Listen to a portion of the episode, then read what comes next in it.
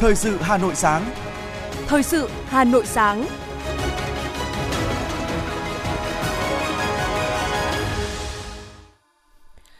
Kính chào quý vị và các bạn. Bây giờ là chương trình thời sự của Đài Phát thanh và Truyền hình Hà Nội. Chương trình sáng nay thứ hai ngày 27 tháng 2 có những nội dung chính sau đây. Hà Nội đạt nhiều kết quả tích cực trong việc thực hiện chương trình số 06 của Thành ủy Hà Nội về phát triển văn hóa, nâng cao chất lượng nguồn nhân lực, xây dựng người Hà Nội thành lịch, văn minh giai đoạn 2021-2025. Đặc sắc chương trình nghệ thuật chào mừng kỷ niệm 80 năm ra đời đề cương về văn hóa Việt Nam. Hoa ban nở rộ khoe sắc trên nhiều tuyến phố Hà Nội, thu hút người dân, đặc biệt là giới trẻ tới check-in chụp ảnh. Phần tin thế giới có những sự kiện nổi bật. Hội nghị G20 không đạt được đồng thuận về xung đột Nga-Ukraine chưa ghi nhận người nhiễm virus Marburg tại Tây Ban Nha. Sau đây là nội dung chi tiết. Tại Hà Nội, Tòa án Nhân dân tối cao đã tổ chức hội nghị triển khai công tác cải cách tư pháp theo nghị quyết số 27 của Ban chấp hành Trung ương. Phát biểu tại hội nghị, tranh án Tòa án Nhân dân tối cao Nguyễn Hòa Bình nhấn mạnh, trên cơ sở ý kiến góp ý, thảo luận của các đại biểu tại hội nghị, Ban cán sự Đảng, lãnh đạo Tòa án Nhân dân tối cao sẽ nghiên cứu, tiếp thu, bổ sung các giải pháp nâng cao chất lượng xét xử, hoàn thiện hồ sơ luật tổ chức tòa án nhân dân và trình các cơ quan có thẩm quyền xem xét, tạo sự chuyển biến mạnh mẽ trong toàn hệ thống tòa án, thực hiện tốt chức năng nhiệm vụ theo yêu cầu của Đảng, Nhà nước và nhân dân. Cũng tại hội nghị, đại diện Ban Nội chính Trung ương giới thiệu tới toàn thể các đại biểu nội dung cuốn sách kiên quyết kiên trì đấu tranh phòng chống tham nhũng, tiêu cực, góp phần xây dựng Đảng và Nhà nước ngày càng trong sạch vững mạnh của Tổng Bí thư Nguyễn Phú Trọng, trưởng ban chỉ đạo Trung ương về phòng chống tham nhũng tiêu cực. Đây là cuốn sách có khối lượng tri thức lớn, tổng kết lý luận và thực tiễn đấu tranh phòng chống tham nhũng tiêu cực của Đảng ta. Việc quán triệt và tổ chức thực hiện các nội dung của cuốn sách mang ý nghĩa hết sức quan trọng trong bối cảnh cuộc chiến chống tham nhũng tiêu cực ở Việt Nam đang được Đảng ta chỉ đạo giáo diết, quyết liệt, không khoan nhượng và đã đạt được những kết quả toàn diện tích cực. Chương trình số 06 được Thành ủy ban hành ngày 17 tháng 3 năm 2021 đến nay đã trải qua hơn 1 phần 3 chặng đường với nhiều khó khăn, thách thức đến từ đại dịch COVID-19. Tuy nhiên, với nỗ lực của cả hệ thống chính trị, sự đồng lòng của mọi tầng lớp nhân dân, việc triển khai thực hiện đã đạt được nhiều kết quả tích cực rõ nét – Nổi bật là việc thành phố ban hành nghị quyết số 09 về phát triển công nghiệp văn hóa thủ đô giai đoạn 2021-2025, định hướng đến năm 2030, tầm nhìn đến 2045 được xác định là kim chỉ nam cho sự phát triển văn hóa thủ đô trong thời gian tới và nghị quyết số 02 của Hội đồng Nhân dân thành phố về bổ sung kế hoạch đầu tư công trung hạn 5 năm 2021-2025 phân bổ kế hoạch vốn năm 2022, thực hiện kế hoạch đầu tư xây dựng, cải tạo trường học công lập để đủ điều kiện đạt chuẩn quốc gia, nâng cấp hệ thống y tế và tu bổ, tôn tạo di tích trong giai đoạn 2022-2025 và các năm tiếp theo và một số dự án xây dựng cơ bản nhiệm vụ chi cấp thành phố, tháo gỡ cho giao gỡ khó cho giáo dục y tế bảo tồn di tích – trong thời gian qua, nhiều nghị quyết cũng được ban hành nhằm cụ thể hóa sự quan tâm của Hà Nội về phát triển văn hóa. Cùng với đó, công tác xây dựng người Hà Nội thanh lịch, văn minh gắn với quy tắc ứng xử nơi công cộng trên địa bàn thành phố và quy tắc ứng xử của cán bộ, công chức, người lao động trong các cơ quan thuộc thành phố tiếp tục tạo không khí thi đua sôi nổi từ thành phố tới cơ sở. Tối qua, tại sân khấu khu vực đền Bà Kiệu, không gian đi bộ khu vực Hồ Hoàn Kiếm, Sở Văn hóa Thể thao và Hà Nội đã tổ chức chương trình nghệ thuật chào mừng kỷ niệm 80 năm ra đời đề cương về văn hóa Việt Nam. Chương trình nghệ thuật là một trong nhiều hoạt động kỷ niệm 80 năm ra đời đề cương về văn hóa Việt Nam, khởi dậy mạnh mẽ tinh thần yêu nước, ý chí tự cường, phát huy cao độ những giá trị văn hóa, sức mạnh tinh thần của người dân Việt Nam. Chương trình được mở màn bằng tiết mục trình diễn chống hội Thăng Long, tạo không khí sôi động, thu hút sự hưởng ứng của đông đảo người dân và du khách. Chương trình nghệ thuật gồm hai phần, phần 1 giai điệu Tổ quốc, các nghệ sĩ đã tái hiện lại khí thế hào hùng của công cuộc đấu tranh bảo vệ Tổ quốc, xây dựng đất nước phồn vinh cũng như tôn vinh công lao của Đảng Quang Vinh, Bắc Hồ vĩ đại. Phần 2, giai điệu mùa xuân, hội tụ nhiều ca khúc đặc sắc về mùa xuân, tạo nên không khí vui tươi, phấn khởi. Chương trình cũng truyền tải thông điệp văn hóa với sức sống trường tồn, đã tạo bản sắc riêng cho mỗi quốc gia, dân tộc, làm phong phú đời sống văn hóa tinh thần và tạo sức mạnh mềm cho người dân thêm tin yêu và đóng góp công sức xây dựng đất nước. Thưa quý vị và các bạn, nâng cao hiệu lực, hiệu quả hoạt động của hệ thống chính trị, huyện Quốc Oai đã nêu cao vai trò trách nhiệm của người đứng đầu trong công tác chỉ đạo, kiểm tra việc thực hiện kỷ cương hành chính, các quy định về đạo đức, văn hóa giao tiếp của người cán bộ công chức, ghi nhận của phóng viên Kim Tuyến. Ông Đỗ Đình Thanh, công dân trong xã Đồng Quang đến làm thủ tục được cán bộ công chức của địa phương đón tiếp nhiệt tình và hướng dẫn chi tiết. Ông cảm thấy rất hài lòng khi đến làm thủ tục hành chính tại đây. Ông Thanh chia sẻ. Em đi đây làm cái giấy phép kinh doanh, nhà bán nước giải khát. Tôi đến đây thì nhân viên ở đây thì phục vụ là nhiệt tình, dẫn chỉ bảo là đúng và không biết thì đã hướng dẫn làm được thủ tục nhanh và luôn đăng ký trực tuyến cô không biết nhưng các cô hướng dẫn và làm cho luôn thực hiện mô hình chính quyền thân thiện của nhân dân do nhân dân vì nhân dân và mô hình công sở thân thiện vì nhân dân phục vụ, xã Đồng Quan, huyện Quốc Oai đã xác định cải cách thủ tục hành chính, xây dựng và nâng cao chất lượng đội ngũ cán bộ, công chức là một trong những nhiệm vụ trọng tâm nhằm hiện đại hóa nền hành chính. Đội ngũ cán bộ thực hiện nhiệm vụ tiếp nhận hồ sơ, thủ tục đã phát sinh tinh thần trách nhiệm, tạo sự tin tưởng, hài lòng phục vụ người dân ngày càng tốt hơn – thực hiện đồng bộ các giải pháp đảm bảo tính công khai, minh bạch, giảm thiểu về thời gian và chi phí hành chính của người dân. Thực hiện kỷ cương hành chính gắn với đẩy mạnh ứng dụng công nghệ thông tin trong hoạt động quản lý ở quốc oai đã góp phần nâng cao hiệu lực hiệu quả công tác chỉ đạo, điều hành, phục vụ có hiệu quả nhiệm vụ phát triển kinh tế xã hội, an ninh quốc phòng trên địa bàn nhằm đẩy mạnh và đổi mới toàn diện phương thức cung cấp, nâng cao chất lượng dịch vụ công, đáp ứng yêu cầu ngày càng cao của người dân và doanh nghiệp, Ngoài việc cải cách thủ tục hành chính, cải tiến quy trình giải quyết thủ tục, huyện Quốc Oai còn đề cao vai trò của người đứng đầu. Cụ thể, huyện đã xây dựng kế hoạch với phương thức lãnh đạo, điều hành các cấp trên cơ sở năm rõ, rõ người, rõ việc, rõ trách nhiệm, rõ quy trình và rõ hiệu quả, thực hiện một cửa, một đầu mối xuyên suốt gắn với trách nhiệm của người đứng đầu. Ông Đào Đức Anh, trưởng ban tuyên giáo huyện ủy Quốc Oai cho biết. Về cái tổ chức đối thoại của người đứng đầu cấp ủy, chính quyền, các cấp đối với lại người dân. Trong đó không chỉ là với nhân dân các xã mà đối thoại với, với chuyên đề. Thế cho nên là những cái mà bức xúc của cơ sở là được giải quyết. Không chỉ là đối thoại trả lời trực tiếp mà theo dõi sát sao cái việc là kết luận của thường trực. Các cái bức xúc người dân được giải quyết ngay từ cơ cho nên trong những năm gần đây có thể nói là cái khiếu kiện đông người vượt cấp trên địa bàn của anh là giảm thiểu chính trị ổn định an ninh. Thế cho nên là cái giữa cái người dân với lại cán bộ nó không có khoảng cách. Và có thể nói là các xã này hiểu dân, sát dân và gần dân. Nhưng trên địa bàn của ngoài thì người dân thực sự tin tưởng vào cấp ủy, chính quyền, sự vào cuộc của mặt trận tổ quốc hệ thống chính trị. Mô hình một cửa hiện đại, thân thiện, gần dân của huyện Quốc Oai đã tạo điều kiện thuận lợi cho các tổ chức và cá nhân khi đến giao dịch các thủ tục hành chính, đảm bảo công khai, minh bạch trong quá trình giải quyết công việc, xây dựng hình ảnh người cán bộ tận tụy, trách nhiệm, thân thiện và gần dân. Việc triển khai mô hình trên địa bàn huyện Quốc Oai đã góp phần từng bước nâng cao trách nhiệm, chất lượng phục vụ và xây dựng phong cách làm việc chuyên nghiệp của cán bộ công chức làm việc tại bộ phận tiếp nhận hồ sơ và trả kết quả – thực hiện có hiệu quả các nhiệm vụ chính trị của huyện đã đề ra. Hội thảo khoa học cấp quốc gia 80 năm đề cương về văn hóa Việt Nam 1943-2023, khởi nguồn và động lực phát triển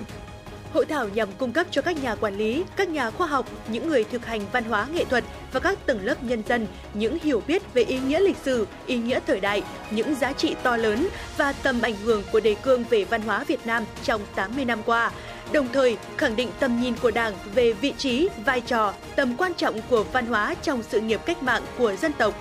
Diễn ra dưới hình thức trực tiếp kết hợp trực tuyến tại 63 tỉnh thành phố, hội thảo được phát thanh và truyền hình trực tiếp trên sóng của Đài Phát thanh và Truyền hình Hà Nội vào 8 giờ sáng ngày 27 tháng 2 năm 2023. Mời quý vị và các bạn đón xem. Chương trình thời sự xin được tiếp tục với những thông tin kinh tế xã hội. Thưa quý vị và các bạn, theo Trung tâm Tổ chức Thương mại Thế giới và Hội nhập, của Liên đoàn Thương mại và Công nghiệp Việt Nam, những hiệp định thương mại tự do đang có giữa Việt Nam với các đối tác thị trường từ châu Âu, châu Mỹ như hiệp định đối tác toàn diện và tiến bộ xuyên Thái Bình Dương, hiệp định thương mại tự do Việt Nam EU, hiệp định thương mại tự do giữa Việt Nam và Liên hiệp Vương quốc Anh và Bắc Ireland, hay hiệp định thương mại Việt Nam Chile, hiệp định thương mại tự do Việt Nam Liên minh kinh tế Á Âu đang tiếp tục có các tác động tích cực đối với thương mại, đầu tư, đặc biệt là xuất khẩu của Việt Nam.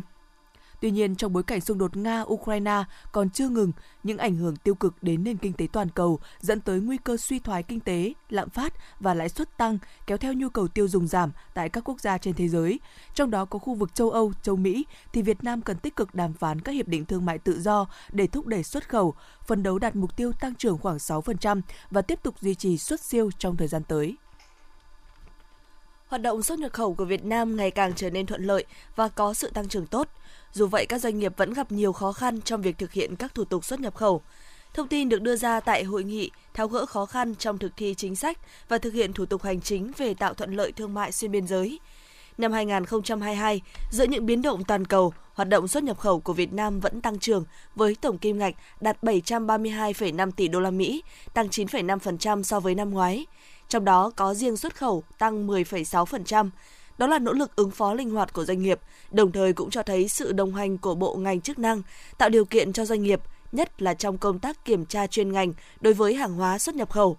Tuy nhiên, khảo sát của Liên đoàn Thương mại và Công nghiệp Việt Nam chỉ ra các doanh nghiệp vẫn gặp nhiều khó khăn trong thực thi chính sách và thực hiện thủ tục hành chính trong xuất nhập khẩu. Tại hội nghị tháo gỡ khó khăn trong thực thi chính sách và thực hiện thủ tục hành chính về tạo thuận lợi thương mại xuyên biên giới, các doanh nghiệp đề xuất kiến nghị các bộ ngành chức năng cần hoàn thiện hơn nữa chính sách về xuất nhập khẩu, nâng cao hiệu quả của cổng một cửa quốc gia, đẩy mạnh cải cách thủ tục quản lý, kiểm tra nguyên chuyên ngành, song song với tháo gỡ điểm nghẽn, khơi thông các điểm ách, thúc đẩy xuất khẩu ngày càng thuận lợi hơn. Ông Nguyễn Tô An, Phó Cục trưởng Cục Đăng kiểm cho biết, Cục đã trình dự thảo bổ sung sửa đổi thông tư 16 về kiểm định an toàn kỹ thuật và bảo vệ môi trường, đẩy nhanh hoàn thiện để quy định miễn đăng kiểm lần đầu cho xe mới sớm có hiệu lực. Dự kiến quy định này có thể được áp dụng từ ngày 1 tháng 7 năm 2023. Theo đó, dự kiến quy định sẽ áp dụng đối với xe sản xuất lắp ráp, nhập khẩu mới chưa qua sử dụng sau khi đăng ký biển số lần đầu trong thời gian tương đương với chu kỳ kiểm định lần đầu. Các phương tiện được áp dụng miễn kiểm định lần đầu trong thời gian một năm tính từ năm sản xuất, không thu giá dịch vụ kiểm định, tức thời gian lưu kho của một phương tiện để được miễn kiểm định tối đa được 23 tháng, tính từ ngày đến trung tâm đăng kiểm làm các thủ tục trên. Công ty cổ phần Văn phòng phẩm Hồng Hà vừa tổ chức lễ ký kết hợp tác phân phối độc quyền sản phẩm Sakura Color của công ty trách nhiệm hữu hạn Sakura Color Products Việt Nam. Việc ký kết hợp tác giữa Văn phòng phẩm Hồng Hà và Sakura Color là cơ sở quan trọng cho sự hợp tác bền vững, thực hiện chiến lược mở rộng ngành hàng, đa dạng hóa sản phẩm của hai đơn vị trong tương lai. Nhân dịp này, nhiều hoạt động cũng đã được tổ chức, nhiều workshop trải nghiệm với sự tham gia của chuyên gia mỹ thuật nổi tiếng Việt Nam, Nhật Bản, top 30 thí sinh xuất sắc cuộc thi vẽ tranh sáng tạo sắc màu Việt Nhật, chủ đề Thế giới trong mắt em do Văn phòng phẩm Hồng Hà tổ chức trong tháng 2 năm 2023. Cũng tại lễ ký kết, công ty Văn phòng phẩm Hồng Hà đã trao giải cuộc thi vẽ tranh Thế giới trong mắt em và ra mắt hai gian hàng sản Xin lỗi quý vị, và ra mắt gian hàng sản phẩm Sakura kiểu mẫu. Ban tổ chức cho biết, chỉ trong thời gian ngắn, Cuộc thi này đã nhận được hàng trăm bức tranh dự thi của các thí sinh từ các trung tâm, câu lạc bộ năng khiếu và các trường trung học phổ thông, trung học cơ sở trên cả nước. Ban quản lý dự án đầu tư xây dựng công trình giao thông thành phố Hà Nội đang tiến hành phá rỡ nhà của các hộ đã nhận đền bù phục vụ dự án nút giao thông chùa Bộc Thái Hà. Khu vực giải phóng mặt bằng này có 110 hộ dân nằm trong diện quy hoạch phải di rời, phần lớn các hộ đã nhận tiền đền bù. Trong số 110 hộ dân thuộc diện phải di rời để phục vụ dự án nút giao thông chùa Bộc Thái Hà Hà Nội, hiện vẫn còn vài hộ kinh doanh đang chờ làm thủ tục đền bù giải phóng mặt bằng nên tranh thủ giảm giá, xả hàng thời trang. Đây là những hộ kinh doanh lâu năm tại phố chùa Bộc, chủ yếu bán mặt hàng quần áo thời trang. Các mặt hàng này đang được giảm giá sâu để nhanh chóng thu hồi vốn. Người dân tại đây cho biết đã do kinh doanh bán hàng tại đây được hàng chục năm, lượng khách quen đã có, nếu chuyển sang vị trí khác thì việc kinh doanh sẽ gặp nhiều khó khăn. Vì thế họ viết thông tin cần mua nhà mặt phố tại tuyến phố này. Những ngày này, hoa ban nở rộ khoe sắc trên đường Hoàng Diệu, Bắc Sơn, Hà Nội, thu hút người dân, đặc biệt là giới trẻ, tới check-in chụp ảnh. Đặc biệt trong những ngày cuối tuần, trời nắng đẹp, trong tiết trời trong thời tiết hơi xe lạnh của Hà Nội, hoa ban, loài hoa của núi rừng Tây Bắc khoe một khoảng sắc tím, nhóm đầy vẻ mộng mơ, thu hút nhiều người dân thủ đô tới ngắm hoa, chụp ảnh. Trên đường Hoàng Diệu, quận Ba Đình, Hà Nội, nhộn nhịp người đến ngắm và chụp hình. Mọi người có thể thuê thợ chụp ảnh riêng hoặc đi từng cặp, từng đôi để tự chụp cho nhau. Có thể dễ dàng bắt gặp hình ảnh của những thiếu nữ duyên dáng bên hoa ban nở rộ khoe sắc. Ngoài địa điểm tại đường Hoàng Diệu, ở phía đối diện, bên cạnh đài tưởng niệm Bắc Sơn cũng có nhiều cây hoa ban. Cây ở đây không quá cao, chỉ cần điện thoại cũng có thể ghi được những bức ảnh đẹp.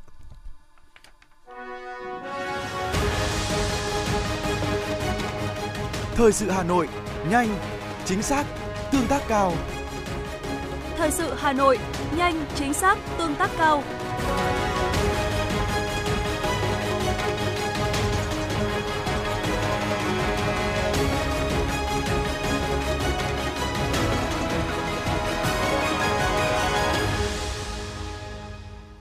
Thưa quý vị và các bạn, Qua khoảng thời gian diễn ra đại dịch COVID-19, dù phải đối diện với chất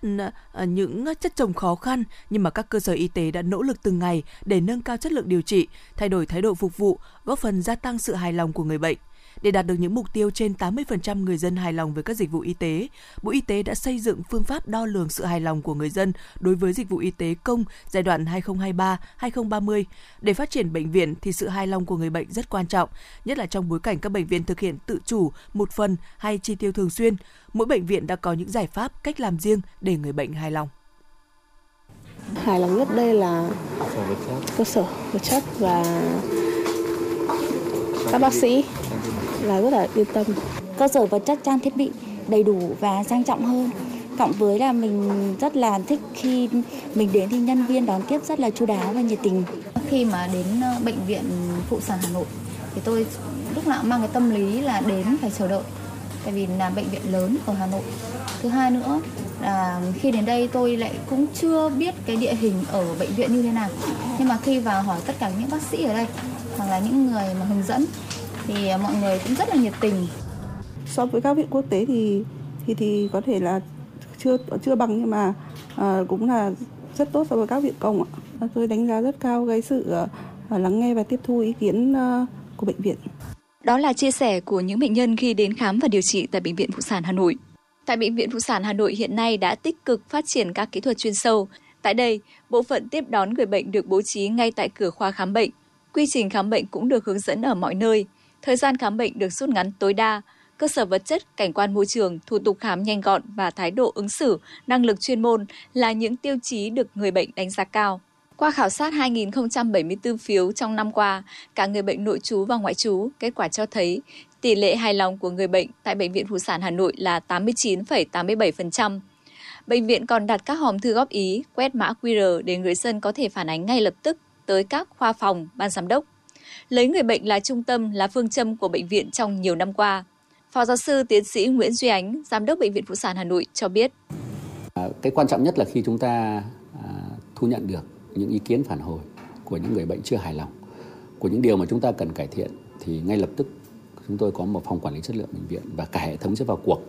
để tìm căn nguyên và xử lý kịp thời. À, cái điều không hài lòng của người bệnh nó đến từ đâu? Từ ờ, cơ sở hạ tầng của ta, từ trang thiết bị của ta hay từ chính tinh thần phục vụ và chất lượng điều trị của chúng ta.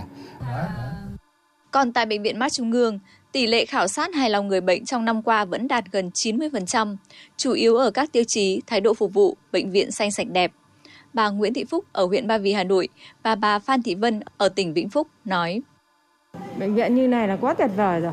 Các cô thì phục vụ quá nhiệt tình. Bác sĩ khám thì coi như là là là cũng nhiệt tình đấy không biết đường đi là cái gì thì các cô các bác là cứ dắt tay tôi đưa đi đấy là cái tôi rất là thích Tuy nhiên, tình trạng thiếu thuốc, thiếu trang thiết bị vật tư y tế xảy ra tại bệnh viện trong thời gian qua đã khiến tỷ lệ người bệnh đến khám và điều trị giảm. Phó giáo sư tiến sĩ Phạm Ngọc Đông, Phó Giám đốc Bệnh viện Mắt Trung ương nói. Tôi tin rằng là với những bệnh nhân mà phải đi các bệnh viện khác để chữa trị hoặc là những cái bệnh nhân à, phải chờ đợi một chút bởi vì đấy không phải những bệnh nhân cấp cứu thì chắc chắn à, cái sự hài lòng của họ không thể cao như thế được mà cũng sẽ có những cái điều không vui, không hài lòng à, đối với bệnh viện. Theo Bộ Y tế, mục tiêu tăng cường sự hài lòng của người dân với các dịch vụ y tế là những chỉ tiêu quan trọng của ngành y tế. Việc đánh giá này còn giúp cơ sở y tế tìm ra những vấn đề còn khiếm khuyết để khắc phục cải tiến chất lượng. Việc triển khai đánh giá hài lòng được dựa trên 5 nhóm chính. Ông Nguyễn Trọng Khoa, Phó Cục trưởng Cục Quản lý Khám chữa bệnh Bộ Y tế cho biết. Nếu mình không đánh giá thì không thể phát hiện được những cái vấn đề người dân không hài lòng và không thể cải tiến, không biết là cái chỗ nào để cải tiến. À, bên cạnh những cái bộ câu hỏi chung thì chúng tôi cũng có cái chỉ đạo là các cơ sở khám bệnh tùy theo loại hình, tùy theo tính chất thì có thể phát triển cái ờ, bộ câu hỏi để đánh giá sâu hơn, kỹ hơn về cái quá trình người bệnh đang nằm viện, người bệnh đến khám bệnh để xem những cái đặc thù riêng như thế nào. Tập trung vào năm cái nhóm vấn đề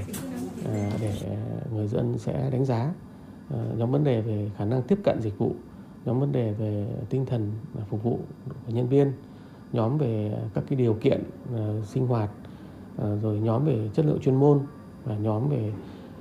cái quy trình về tiến hành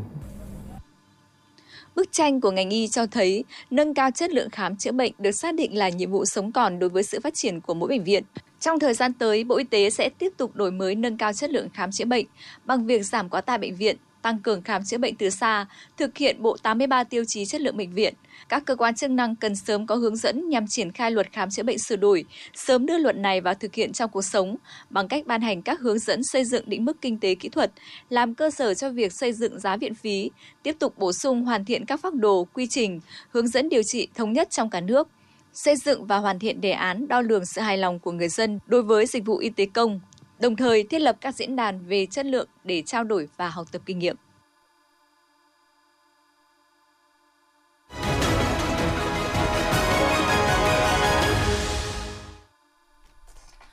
Quý vị và các bạn đang nghe chương trình thời sự của Đài Phát thanh và Truyền hình Hà Nội. Phần tin thế giới sẽ tiếp nối chương trình.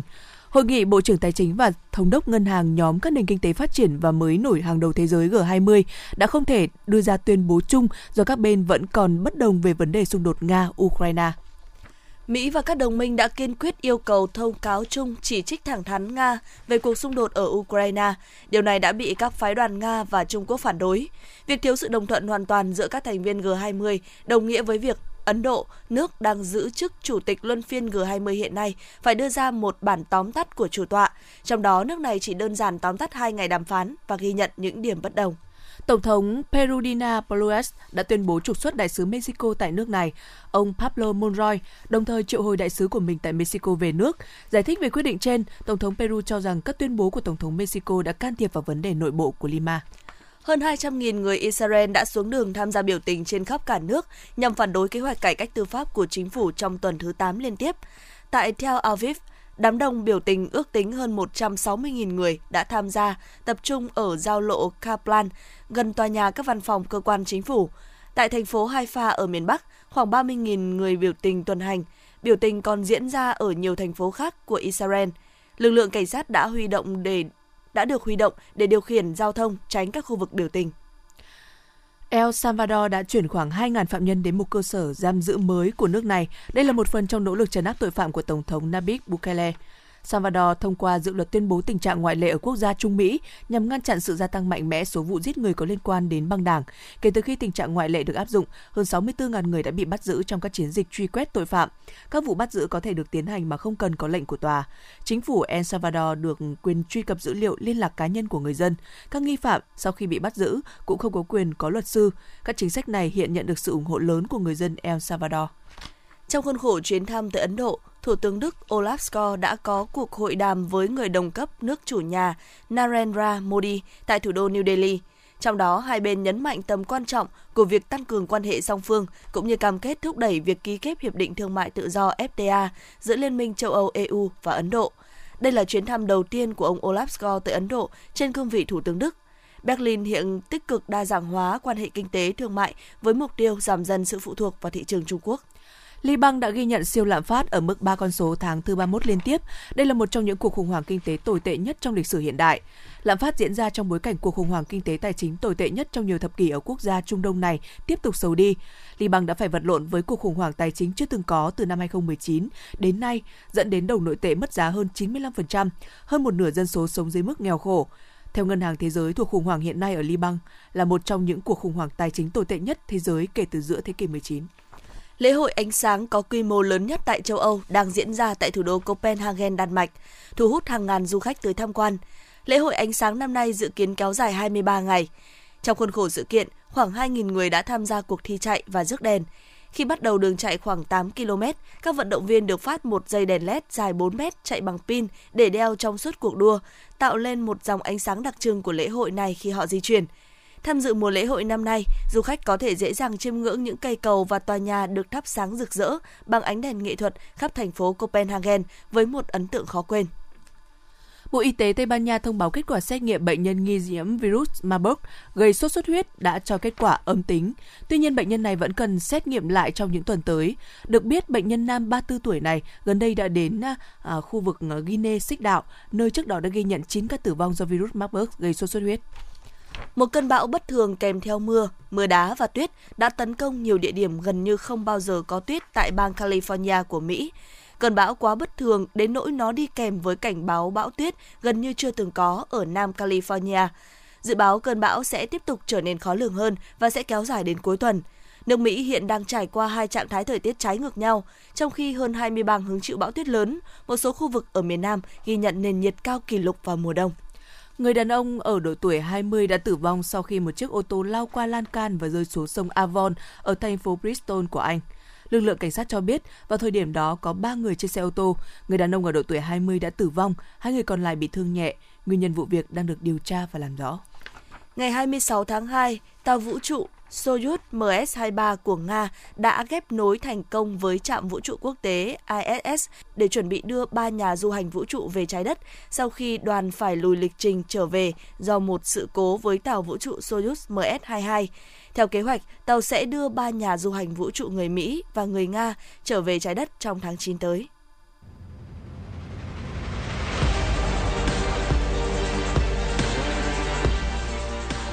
Bản tin thể thao Bản tin thể thao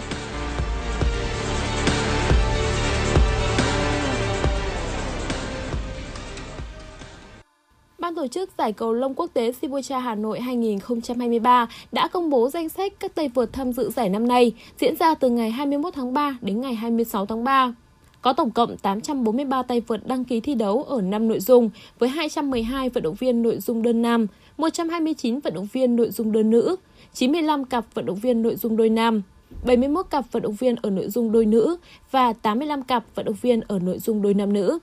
Đại diện Việt Nam tham dự giải lần này có Nguyễn Tiến Minh, Lê Đức Phát, Nguyễn Hải Đăng ở nội dung đơn nam, Nguyễn Thùy Linh, Vũ Thị Anh Thư, Vũ Thị Trang ở nội dung đơn nữ, Đinh Thị Phương Hồng và Phạm Thị Khánh ở nội dung đôi nữ. Nhưng chỉ có duy nhất một người được xếp hạng vào nhóm hạt giống, đó là Nguyễn Thùy Linh, hạt giống số 2 đơn nữ. Xếp vị trí số 1 nhóm hạt giống đơn nữ là tay vợt người Hàn Quốc Shin Joo-jin. Chuyến làm khách tới sân của Damas tại vòng 18 giải vô địch quốc gia Ả Rập Xê Út tiếp tục chứng kiến phong độ cực kỳ ấn tượng của Cristiano Ronaldo. Tiền đạo người Bồ Đào Nha ghi tới cả 3 bàn trong chiến thắng 3-0 của Anas trước đội chủ nhà. Đây là cú hat-trick thứ 62 trong sự nghiệp của tiền đạo người Bồ Đào Nha và cũng là trận thứ hai liên tiếp anh ghi 3 bàn thắng trở lên cho Anas. Mới chỉ sau 5 trận đấu, Ronaldo hiện vươn lên vị trí thứ 5 trong cuộc đua vua phá lưới tại giải vô địch quốc gia Ả Rập Xê Út với 8 bàn thắng và chỉ còn kém 5 bàn so với người đang dẫn đầu là Anderson Talisca. Đồng thời với 3 bàn vừa ghi được, Ronaldo cũng đã nâng kỷ lục ghi bàn mọi thời đại lên con số 827 bàn thắng, hơn người đứng sau là Lionel Messi đúng 30 bàn. Ban tổ chức F1 đang gấp rút hoàn tất những khâu chuẩn bị cuối cùng trước thềm mùa giải mới 2023 với một vài sự thay đổi đáng chú ý. Đầu tiên là lịch thi đấu. Mùa giải năm nay sẽ chứng kiến tổng cộng 23 chặng đua, nhiều hơn một chặng so với mùa giải năm ngoái. Trong đó, thành phố Las Vegas sẽ có lần đầu tiên xuất hiện trên bản đồ F1 sau 41 năm. Số chặng đua phân hạng nước rút mùa này cũng sẽ tăng lên gấp đôi từ 3 đến 6 chặng đua nhằm hướng đến mục tiêu tăng lượng theo dõi của khán giả toàn cầu. Bên cạnh đó, một số trường đua đã được tu sửa và nâng cấp nhằm mang đến những trải nghiệm tốt hơn cho vận động viên cũng như các khán giả. Có thể kể đến trường đua Jeddah Corniche tại Ả Rập Xê Út hay trường đua đường phố Baku tại Azerbaijan. Trong đó, trường đua Albert Park dự kiến sẽ có thêm một khu vực kích hoạt DRS và sẽ là chặng đua đầu tiên có đến khu vực kích hoạt DRS. Theo Trung tâm Dự báo Khí tượng Thủy văn Quốc gia, Hôm nay thủ đô Hà Nội tiếp tục có nắng đẹp, ban ngày nhiệt độ có thể chạm ngưỡng 23 đến 24 độ, trời hanh khô nhưng đến tối về đêm nền nhiệt hạ xuống chỉ còn khoảng từ 12 đến 13 độ trời rét. Dự báo khu vực phía Tây Bắc Bộ đêm không mưa, ngày nắng, trời rét, có nơi rét đậm, nhiệt độ thấp nhất từ 12 đến 15 độ, có nơi dưới 10 độ. Nhiệt độ cao nhất từ 21 đến 24 độ, có nơi trên 24 độ. Phía Đông Bắc Bộ và thủ đô Hà Nội đêm không mưa, ngày nắng, gió Đông Bắc cấp 2, cấp 3, trời rét, vùng núi có nơi rét đậm, nhiệt độ thấp nhất từ 11 đến 14 độ, vùng núi cao từ 9 đến 11 độ C, vùng núi cao có nơi dưới 6 độ và nhiệt độ cao nhất từ 21 đến 24 độ, có nơi trên 24 độ. Quý vị và các bạn vừa nghe chương trình thời sự của Đài Phát thanh Truyền hình Hà Nội. Chỉ đạo nội dung Nguyễn Kim Khiêm, chỉ đạo sản xuất Nguyễn Tiến Dũng, tổ chức sản xuất Xuân Luyến. Chương trình do biên tập viên Thủy Chi, phát thanh viên Hồng Hạnh Hoài Linh cùng kỹ thuật viên Quang Ngọc thực hiện. Xin chào và hẹn gặp lại trong chương trình thời sự 11 giờ trưa nay.